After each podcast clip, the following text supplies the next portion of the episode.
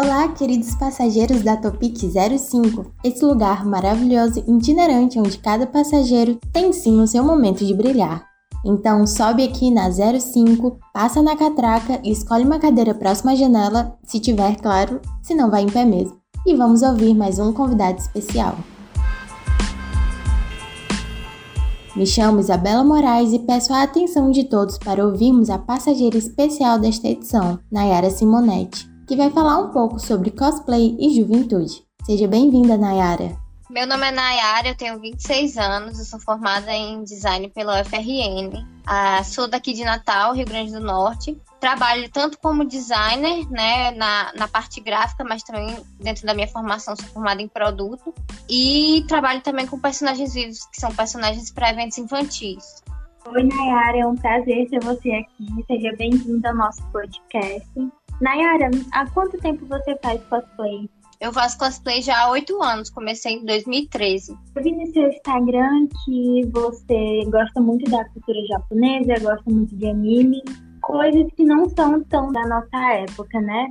Como é que surgiu esse seu interesse? O cosplay, que eu sou cosplayer, eu comecei a fazer porque desde a infância eu, eu começava, eu já assistia muito anime, já gostava muito de desenho japonês. E aí quando eu começou o Orkut, eu tinha fakes no Orkut e comecei a conhecer mais sobre a cultura dos animes, a cultura otaku, né, que são os fãs de anime. Houve um interesse por cosplay, comecei a descobrir que existia. E depois de alguns anos, quando eu tinha 17, 18 anos, eu conheci os cosplayers aqui do meu estado, Natal. Eles me apresentaram assim, como era o hobby, como é que comprava peruca, como é que mandava fazer as roupas. E a partir daí eu fui aprendendo e fui começando a fazer os meus.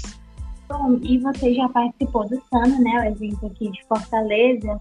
Falando um pouco sobre esses tipos de eventos, você acha que eles trabalham, são eventos que trabalham com a nostalgia do público, que incentivam isso, porque pelo menos alguns anos atrás a gente podia ver que o Sana tinha muito isso, né, de trazer mais sobre essa cultura dos anos 90, dos anos 80. Eu acho que é uma mistura, assim, do, da cultura mais antiga com a cultura atual, né? Porque, por exemplo, para mim marcaram muito dubladores. Tem muitos dubladores que, que têm vozes assim que remetem muito à minha infância. E também tem os cantores, vários cantores que cantaram músicas como Cavaleiros do Zodíaco e tal.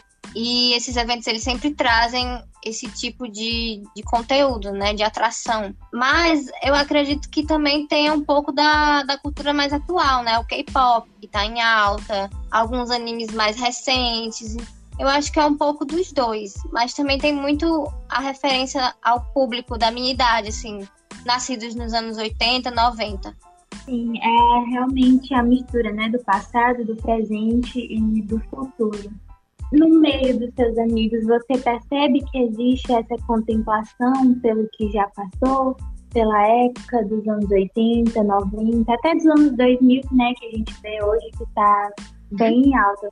Eu acho que sim. Inclusive, eu tenho amigos até do meio cosplay que a gente sempre conversa sobre é, animes mais antigos e nossos projetos, porque tem muito essa magia, né? De não só a gente realizar um sonho de infância, né? De vestir a roupa dos nossos personagens favoritos, como da gente trazer essa, essa magia para as pessoas que nos seguem, para nossos admiradores e também dar aquela sensação nostálgica, aquela sensação de relembrar nossos momentos de infância.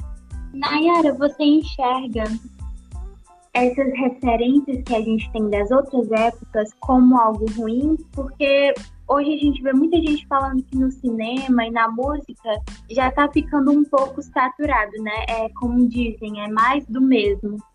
Eu acho que é um meio termo, assim, porque ao mesmo tempo em que há a sensação da nostalgia, né, da gente lembrar de momentos sem preocupações, em que a gente só precisava brincar e assistir desenho. Enfim, também tem essa questão do, do mais do mesmo, né? De ser sempre os mesmos filmes, ou eles fazem sequência, vamos dizer assim, Toy Story 4, ou eles fazem live action, que tá muito na moda agora fazer essa questão do live action, mas eu acho que o público também sente falta assim de novidades, de trazer novos conteúdos. Então, eu acredito que tem as coisas boas e tem as coisas ruins. E como você disse, né, anteriormente, é sempre bom a gente tentar relembrar, né, da nossa infância, coisas que a gente gostava na época, né? Bom, Nayara, é isso. Muito obrigada pela sua participação. Foi um prazer poder conversar com você. Igualmente. Então é isso, pessoal. Fim de viagem, fim de linha. Terminamos aqui mais um episódio do nosso podcast Topic 05. Esse podcast é um projeto jornalístico da disciplina de mídias convergentes. Obrigada e até o próximo episódio. Tchau!